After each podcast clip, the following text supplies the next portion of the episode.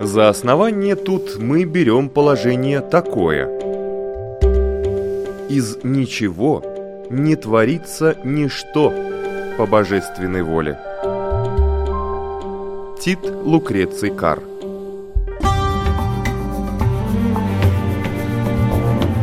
Дерзкие теории Смелые гипотезы Предположения, которые завтра могут стать аксиомами. Природа вещей на латвийском радио 4.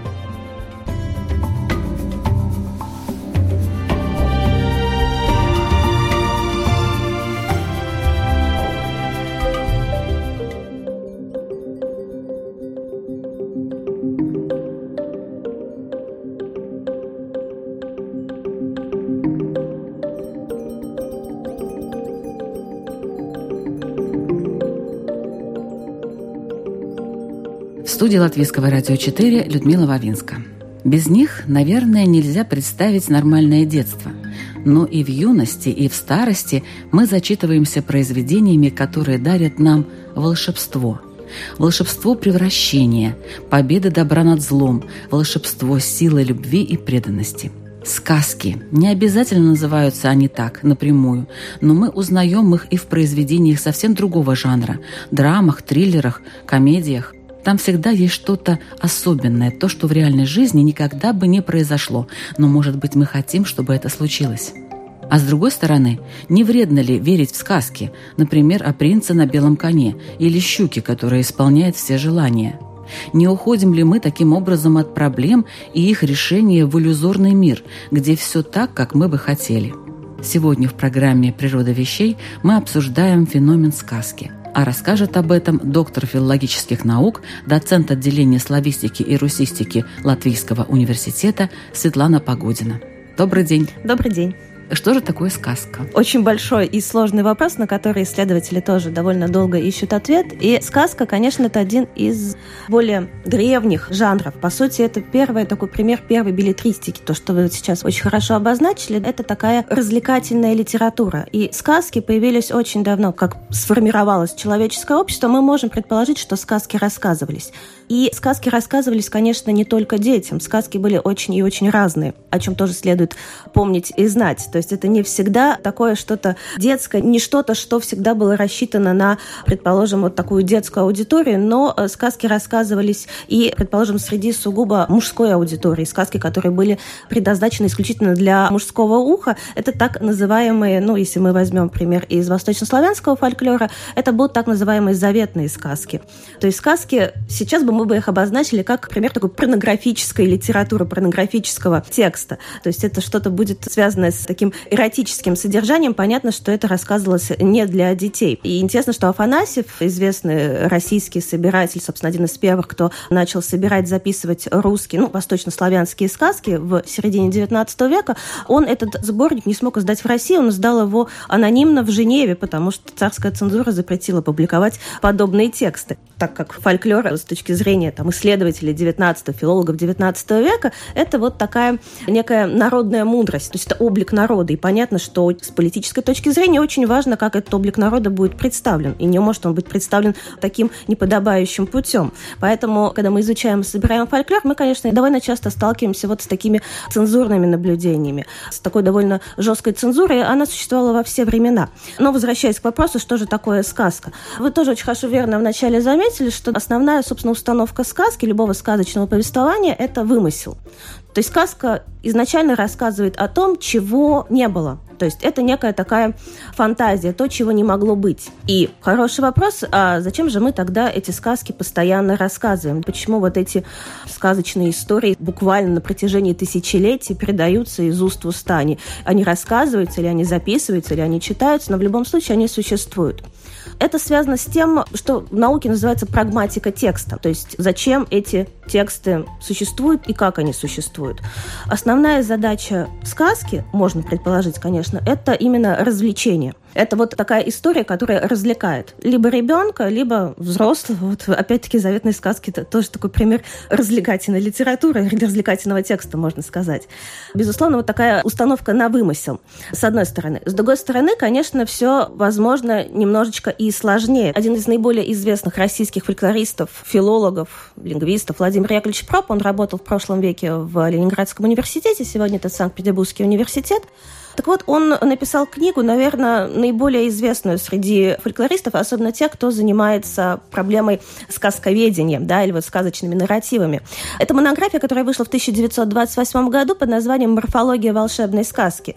И что сделал Проб, я, конечно, сейчас утрирую, упрощаю его теорию, но основная идея была в том, что, взяв корпус разных записанных собирателями текстов, Проб выявил, что у сказки есть очень жесткая структура.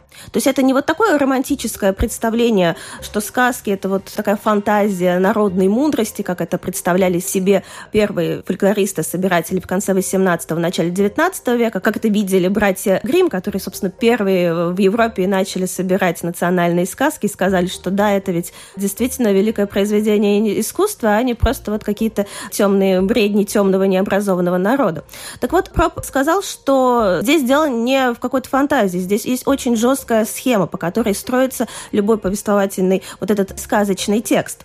Из чего он будет состоять? Он будет состоять из разных, скажем так, блоков. И, по сути, мы, я думаю, это интуитивно с вами тоже хорошо понимаем. И это видно даже в детстве, когда мы читаем разные сказки, сказки разных народов мира. Наверное, мы с вами замечали, что они удивительным образом похожи. Даже если мы возьмем, там, не знаю, сказки монгольские, сказки китайские, э, русские, французские, мы увидим, что, да, героев могут звать по-разному, они могут появляться в разных местах, но при этом есть что-то очень совпадающее. И хорошим примером, наверное, можно назвать сказку. Это, наверное, одна из самых древних записанных сказок, сохранившихся до наших дней. Это сказка Древнего Египта которая была найдена, записана на папирусе. Сейчас он хранится в Британском музее, если не ошибаюсь. Эта сказка в русском переводе известна под названием «Обреченный принц» или «Обреченный царевич», ну вот как-то так. А в русском переводе она, конечно, существует и в переводах на французский, на немецкий язык, когда только папирус был найден и текст перевели. Эта сказка, к сожалению, не сохранилась полностью. Папирус пострадал, поэтому там э, существуют довольно такие большие лакуны, и мы не знаем, чем эта сказка заканчивается. И никогда, очевидно, мы этого уже не узнаем. Но когда мы начинаем ее читать, то мы э, с вами сразу почувствуем, что здесь что-то очень знакомое. С чего сказка начинается? Я вкратце перескажу это начало, и вы, наверное, сами это услышите. Все начинается с того, что у царя Древнего Египта и у его жены нету детей. Есть только девочки. Как бы девочки не очень считаются за детей, потому что они не могут быть наследниками. И, в общем, нет у него долго детей, он обращается с мольбой к божествам, которые говорят, что ну вот хорошо, мы тебе даруем сына. И действительно у него рождается сын, но при этом он узнает о том, что этот сын к сожалению, погибнет, и он получит эту смерть либо от змеи, либо от крокодила, либо от собаки. Естественно, что царь очень опечалился, и что он решил сделать? Он решил своего сына оградить от какой-либо опасности и построил ему специально дворец далеко от всех людей, далеко вообще от населения, и, соответственно, его сын начинает расти вот в таком одиночестве, в этом далеком некотором дворце, не соприкасаясь с другими людьми, не соприкасаясь ни с чем. Но однажды он видит, как по дороге бежит человек, и за ним бежит собака. И он спрашивает у своего слуги, что же это такое, и слуга ему говорит, вот есть такая собака, такое животное.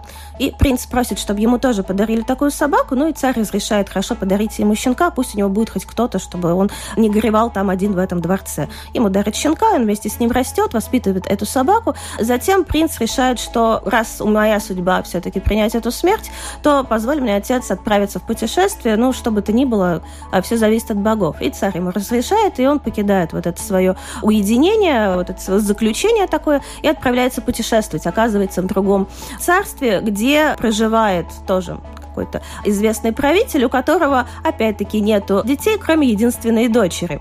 И эта дочь тоже заточена в некоторую такую высокую башню, 7 локтей, или сколько там указано, высота. И царь, отец вот этой царевны говорит о том, что он выдаст свою дочь замуж за того, кто допрыгнет до вот этого ее высокого окна и увидит ее лицо. И понятно, что приезжают в эту страну много сыновей разных князей, и они все прыгают, так буквально написано, прыгают и пытаются добраться, увидеть увидеть окно и девушку, которая сидит в этом окне. Конечно, них ничего не получается. Мы понимаем, что, естественно, наш главный герой будет именно тот, кто э, допрыгнет, увидит эту царевну и, соответственно, на ней женится. Ну и дальше уже текст начинает купироваться. Мы, собственно, и не узнаем в итоге в конце, сбылось ли это предсказание, умирает принц, царевич, или не умирает, он остается в живых.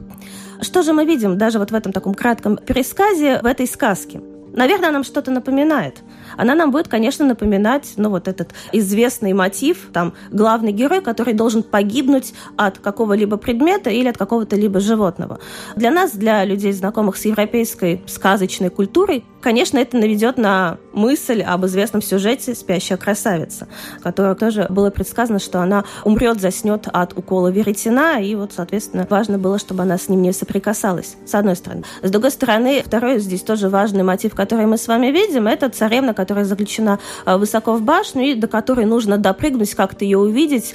И естественно, что это будет сделано главным истинным героем. К чему я веду? Мы видим, что, соответственно, у нас с одной стороны сказки, вот с одной стороны, вроде бы древнеегипетская сказка, записанная более трех тысяч лет назад, очень похожа на те тексты, которые мы собирали там, в 19, 18, в 20 веке. Вот эти мотивы, они сохраняются удивительным образом, потому что понятно, что в основном тексты передаются устным естественным путем. Они так или иначе будут трансформироваться во времени, они не могут сохраняться слово в слово. Что-то сохраняется, что-то, безусловно, утрачивается. Это очень важно. С этой точки зрения мы видим, что фольклор и сказки, они, с одной стороны, являются сугубо национальными, а с другой стороны, в них является вот такой, такой универсальный момент.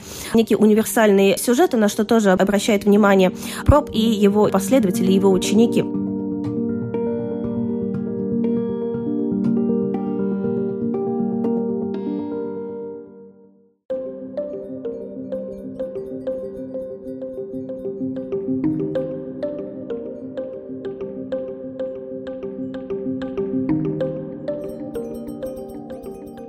Вот несколько интересных фактов о сказках. По одной из версий, известная отрицательная героиня многих русских сказок, Баба Яга, произошла от восточного слова «бабай-ага» или «злой господин».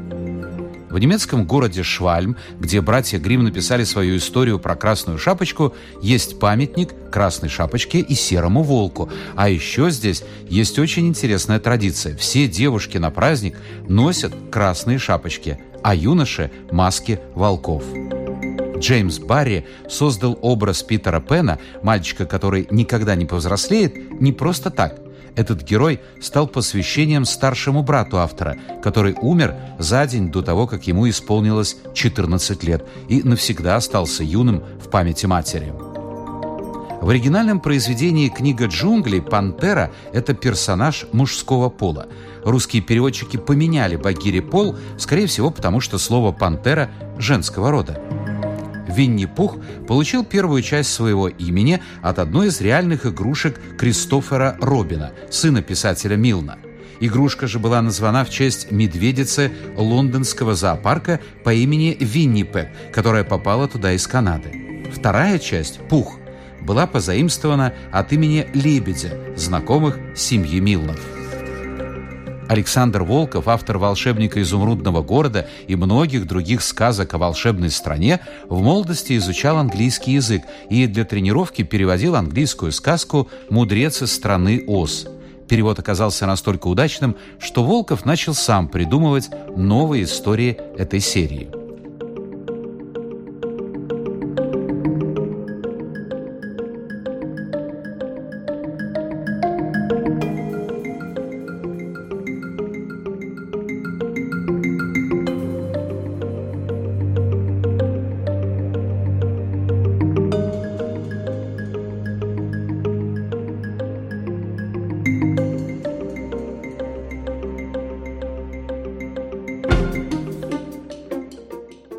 А с другой стороны, о чем пишет Проб? Что да, вот смотрите, если мы сравним сказки даже в пределах восточнославянского фольклора, мы увидим, что у нас есть повторяющиеся наборы элементов или, как Проб их называет, функции. У нас есть всегда определенный набор героев, которые действуют в этом сказочном мире, в этом сказочном пространстве, и они совершают более-менее последовательные и одинаковые действия. И анализируя эти тексты, Проб говорит о том, что, по сути, весь ритм сказочного сюжета, сказочного текста, неважно, неважно даже о какой национальной культуре идет речь, она будет двигаться ритмом потери приобретения. Опять, если мы посмотрим на сказочные тексты, с чего, как правило, начинается сказка? Она начинается с того, что главный герой или главная героиня, это совершенно неважно, чего-то лишен. Возьмем опять примеры довольно понятные, известные, там, Золушка. С чего начинается сказка? С того, что она сирота, она лишена матери. Более того, она находится вот в таком очень невыгодном положении. Ее унижают ее мачеха, ее сводные сестры. В общем, она бедна, она несчастна, и все довольно плохо. Там, или возьмем какой-то другой пример из э, русского фольклора. Иван Дурак, скажем. Опять-таки, он будет последним, самым младшим сыном. Опять он э, лишен всякого уважения, всякого достатка. То есть главный герой главная героиня всегда бедны и несчастны в начале, и они всегда богаты и счастливы в конце. И, по сути, весь сказочный нарратив, он, как правило, и ведет к тому, что главный герой должен приобрести вот эти некие блага. Причем он их не просто приобретает, да, то есть он не просто получает то, чего он был лишен в начале, условно, он там возвращает себе родителей или получает богатство или какое-то положение, но он приобретает еще обязательно некий бонус, как бы мы сейчас сказали. Этим бонусом, как правило, будет служить социальный лифт. То есть главный герой в итоге станет принцем или царевичем, женившись на царевне, там, или главная героиня тоже станет царицей, царевной, вернет себе царство и так далее. Опять-таки, вот эта установка на вымысел, что очень видимо, было привлекательно э, всегда для э, слушателей. Сегодня мы бы, конечно, сказали, что вот эта установка на вымысел, вот на такую приятную, радостную историю с хэппи-эндом, это, конечно, установка на такой эскапизм. Как бы жизнь довольно тяжелая, не всегда приятная, не всегда радостная. Мы слушаем сказки, и это нас возвращает вот в такую некую очень приятную и комфортную среду. С другой стороны, когда эти сказки рассказываются, опять вопрос. Мы же их, не знаю, по крайней мере, в детстве или раньше эти сказки рассказывались одни и те же постоянно постоянно. И вроде бы вопрос, зачем же нам слушать эти сказки каждый день, зная, чем все это закончится? По сути, с точки зрения такой нормальной коммуникации, это не имеет никакого смысла, потому что мы слушаем или читаем какой-то текст для того, чтобы получить новую информацию. Если мы ее уже знаем, зачем же нам это бесконечно-бесконечно слушать?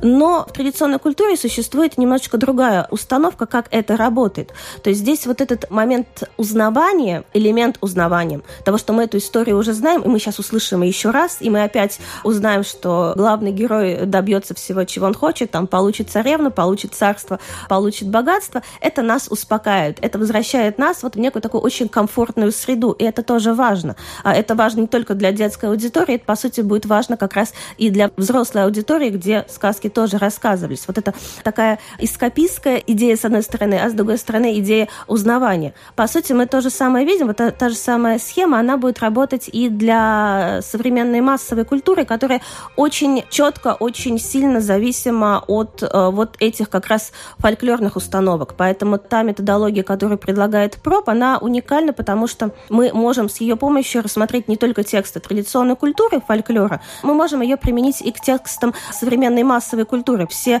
современные массовые фильмы или массовая литература, она строится по тем же самым канонам. И поэтому она так, если она хорошо сделана, она востребована, потому что это та же самая реплика традиционного фольклора. Мы идем смотреть романтическую комедию, мы же с вами даже если не смотрели, мы знаем, чем она закончится.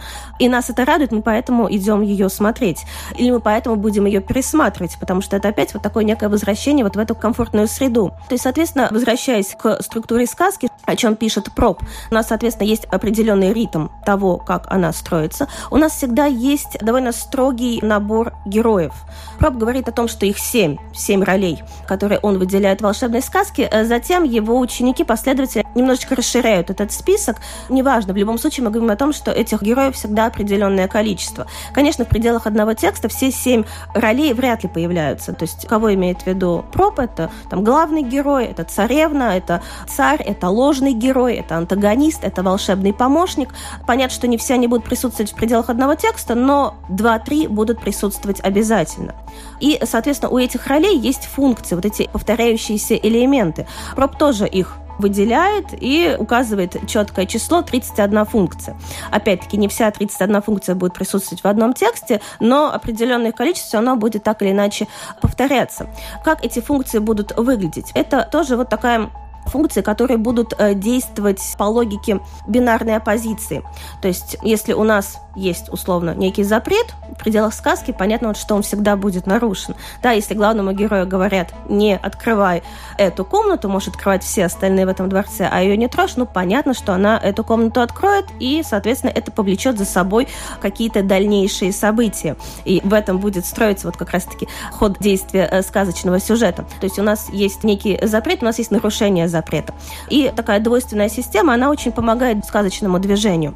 С другой стороны, что обязательно тоже будет присутствовать в сказочном сюжете, о чем пишет Проб, это испытание. То есть у нас есть главный герой, но для того, чтобы главный герой, во-первых, подтвердил свою роль, то, что он именно главный, что он истинный герой, он будет встречаться с испытаниями пределах сказки, как правило, опять этих испытаний может быть несколько. Это может быть основное испытание, это может быть дополнительное испытание, это может быть первое испытание, не обязательно их будет три, но несколько будет обязательно. То есть через эти испытания, опять-таки, у нас происходит движение сказочного сюжета, а с другой стороны, главный герой доказывает свою истинность, потому что, как выделяет проб, очень часто в сказочном тексте мы встречаем так называемого ложного героя. То есть герой, который отнимает у главного его привилегии, его заслуги и соответственно, выдает себя за него. Опять, если взять какой-то более-менее понятный пример, ну, возьмем любимый сюжет Золушка, наиболее известный. Кто у нас там будет этим ложным героем, который будет появляться в тексте и вот, э, соответственно, всячески вредить Золушке? Это будут ее сводные сестры. Если мы возьмем э, вариант, записанный братьями Грим в начале XIX века, то там как раз вот этот мотив будет э, хорошо виден, когда, соответственно, одна из сестер, понимая, что Золушка это Золушка, и нужно как-то отобрать у нее эту туфельку и примерить ее на свою ногу, а на ногу она, эта туфелька никак не налезает. Что делают эти сестры, одна или две? Они отрезают либо себе палец, либо часть пятки, Тут братья Грим как раз-таки, видимо, не цензурировали этот текст, поэтому он выглядит довольно кровожадным. И, соответственно, выдает себя за Золушку, потому что туфелька надета, ну, вроде бы все замечательно. И понятно, что затем ложный герой должен быть так или иначе разоблачен и раскрыт, раскрыта его вот такая ложная сущность. Кто поможет главной героине или главному герою в этих испытаниях, вот в этих сложных ситуациях? Для этого в сказочном тексте у главного героя, как правило, всегда есть вот этот волшебный волшебный помощник, о котором пишет Проб. И может быть человеческий антропоморфный персонаж, и может быть какой-то зооморфный персонаж, конек-горбунок, например, или волшебный ковер, какой-то предмет, неважно. Но кто-то, кто поможет главному герою разобраться с этой ситуацией.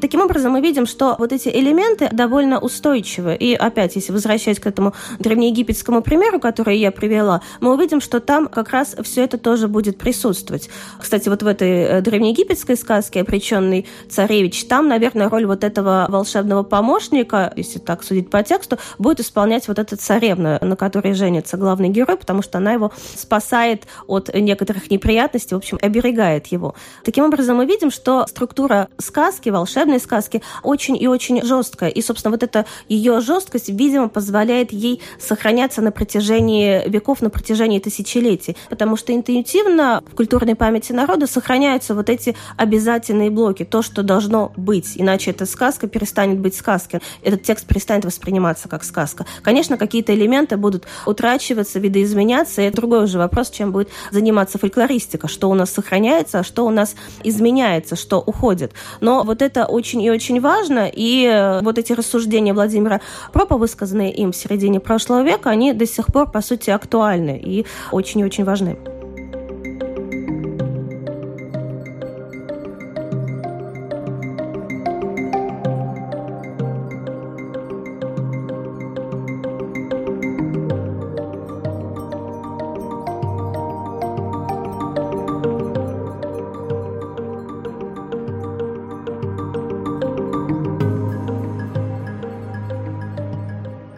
По мнению психологов, сказки ни в коей мере нельзя рассматривать только как интересное времяпровождение, как приятное, доступное ребенку занятие. Напротив, они очень существенный механизм развития в ребенке тонкого понимания внутреннего мира людей, способ снятия тревоги и воспитания уверенности в своем будущем. С помощью сказок можно метафорично воспитывать ребенка, помогать преодолевать негативные стороны его формирующейся личности. Ну, например, жадному, эгоистичному ребенку полезно послушать сказку о рыбаке и рыбке, о трех жадных медвежатах.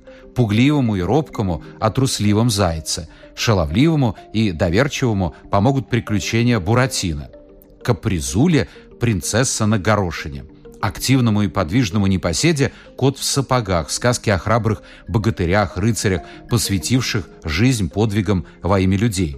Специалисты советуют родителям самим сочинять сказки, исходя из эмоциональных потребностей малыша. Если ребенок тревожен, агрессивен или капризен, в сказке должны быть герои, чьи приключения и подвиги будут помогать решать его проблему – страх, одиночество, неуверенность, грубость.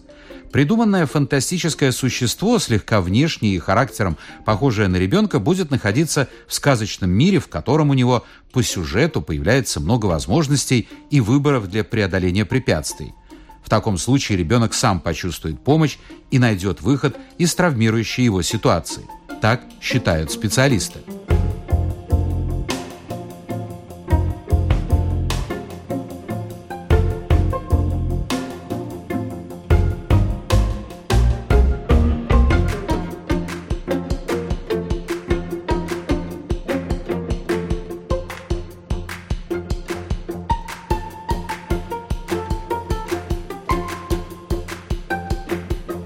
Если человек, допустим, и во взрослом возрасте обожает, любит сказки, это помогает ему в реальной жизни или нет, как вы считаете? Опять-таки, возвращаясь к тому, зачем эти сказки рассказываются. Если человек во взрослом возрасте продолжает их читать или как-то к ним возвращаться, ну, наверное, в этом тоже есть вот этот элемент эскапизма, вот этот элемент ухода в некую комфортную для него зону. То есть с точки зрения психологии, наверное, это полезно. Я не психолог в данном случае, меня просто интересует, как эти тексты функционируют во времени, как они функционируют в культуре.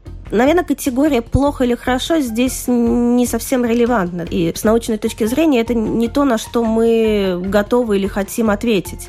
Но я думаю, что важно с исследовательской точки зрения, почему эти тексты сохраняются, почему они продолжают до сих пор функционировать. Конечно, сегодня все-таки мы можем наблюдать, мы можем сказать, что сказки стали меньше рассказываться все-таки, потому что мы так или иначе вошли э, в немножечко другую культуру. Наша культура, она все-таки более визуальная. Об этом еще писал Маршал Маклюн в 60-е годы прошлого века, о том, что сейчас происходит визуальный поворот, но он связывал с э, телевидением, которое в 60-е годы стало очень популярно, тотальным, как «Москва слезам не верит», тотальное телевидение.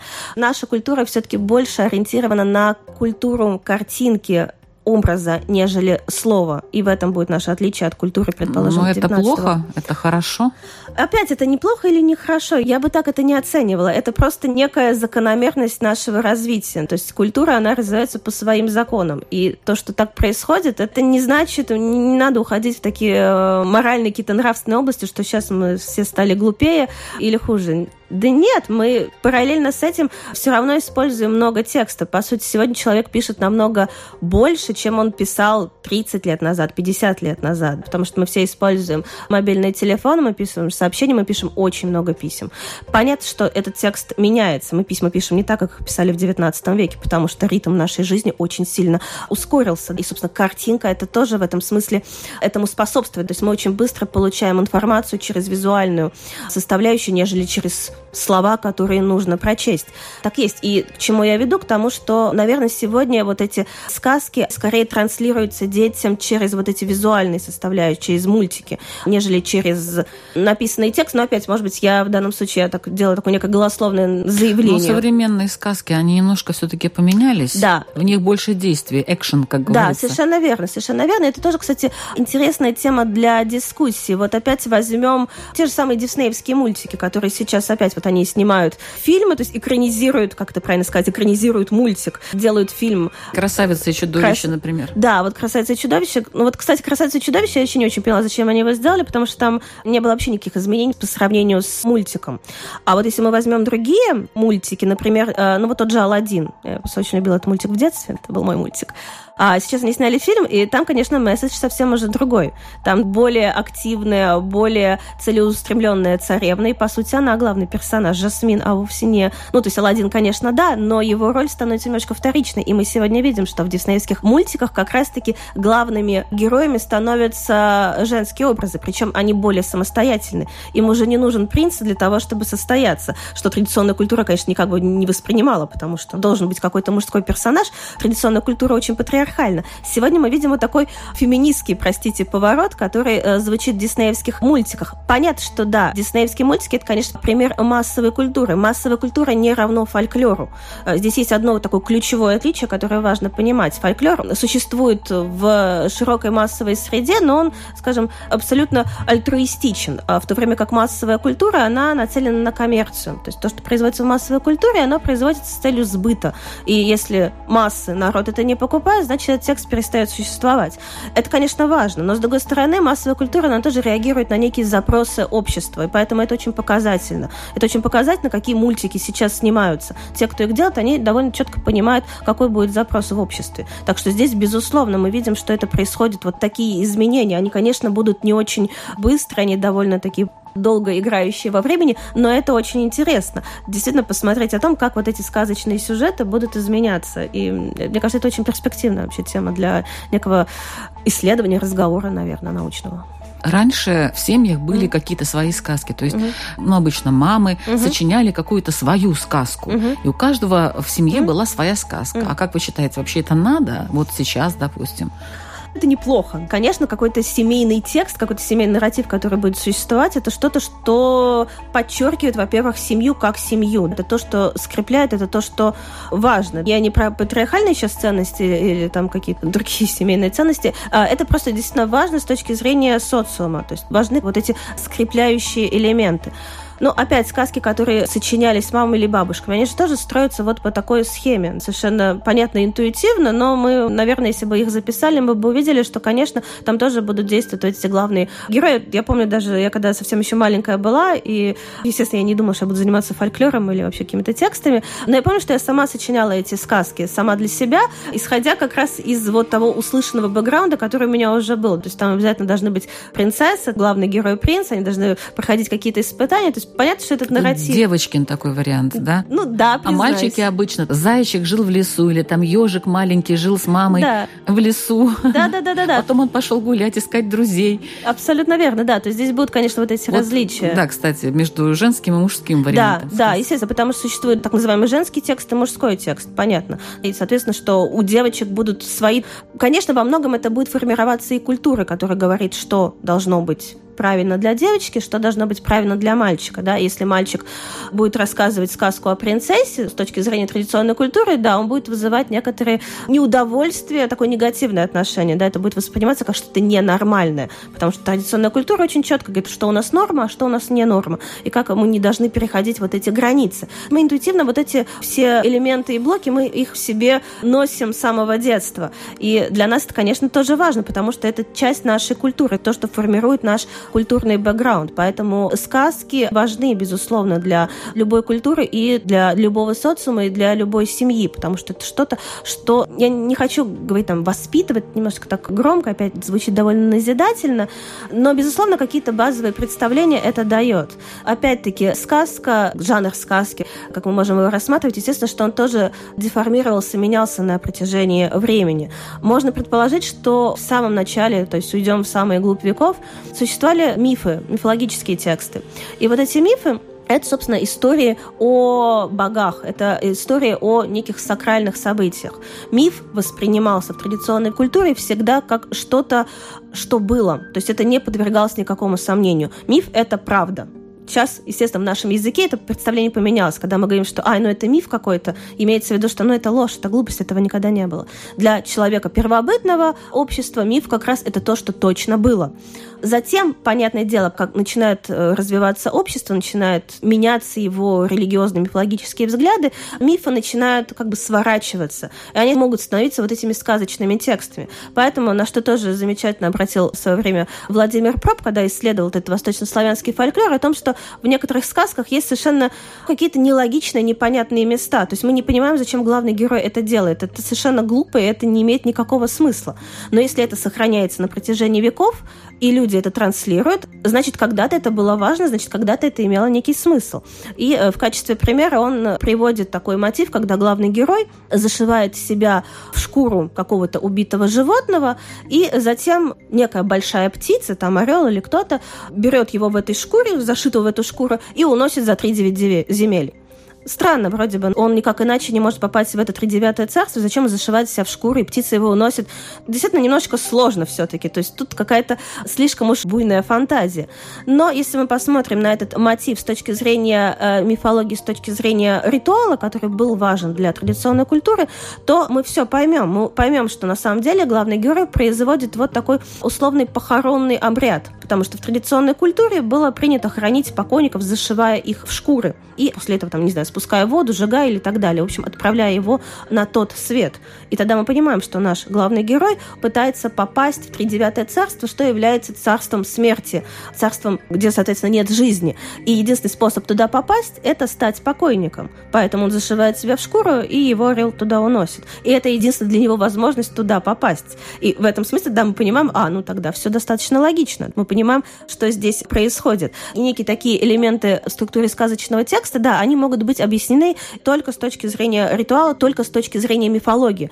Понятно, что затем, спустя тысячелетия, сохраняя этот мотив, понятно, сами носители не ответят на вопрос, а зачем главный герой это делает. Даже если бы мы оказались условно в XIX веке и спросили бы у нашего информанта, а что это значит, информант бы, скорее всего, разозлился на наш вопрос, потому что что, что значит это значит? Это значит то, что значит. Мы рассказываем текст, как он есть. И вопрос, что это значит, он не имеет смысла для традиционной культуры. Так было. Почему сказки, если брать э, такие настоящие, mm-hmm. которые вот в народе, mm-hmm. они настолько кровожадны, они очень жестокие, жестокие, скажем так.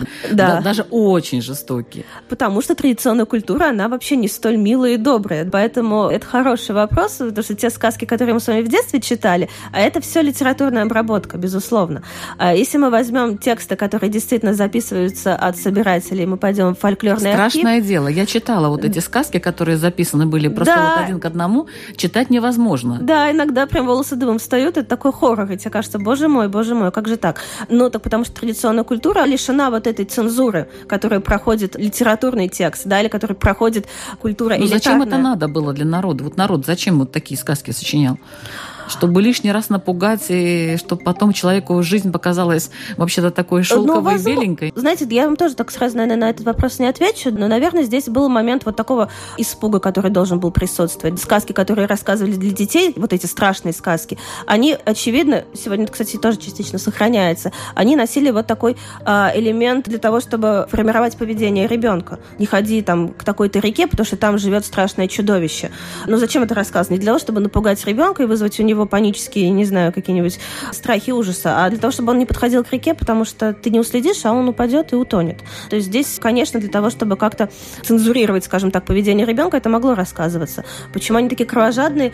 Потому что традиционная культура, она не столь милая. Крестьян идет, он забивает корову или свинью. Ну да, или там руку часть... себе отрезал, там да, палец то есть это отрезал. часть как бы вот быта. И то, что для человека, горожанина, человека элитарной культуры, с этим не сталкивается. Для него это кажется чем-то невозможным, ужасным и так далее. Для крестьянского быта это что-то вполне себе нормальное. Опять не потому, что там традиционная культура именно такая кровожадная, там, или славянский фольклор вот такой кровожадный. Нет, это просто часть общества, которая очень и очень разная. То есть те же самые заветные сказки, это не потому, что там некий народ развратен, и поэтому он рассказывает вот такие сказки. Ну, нет, конечно, это просто некая часть жизни, как там сегодня у нас есть порнографическая литература, то же самое. Такие тексты должны существовать, потому что любой текст, если он существует, он исполняет некую функцию. Если он перестает ее исполнять, значит, этого текста больше нет, он исчезает. Там, или целый жанр будет исчезать, если он больше не нужен. Мы видим, что сказка на протяжении тысячелетий, она все еще сохраняется. Значит, она нужна, она не исчезает, как исчезли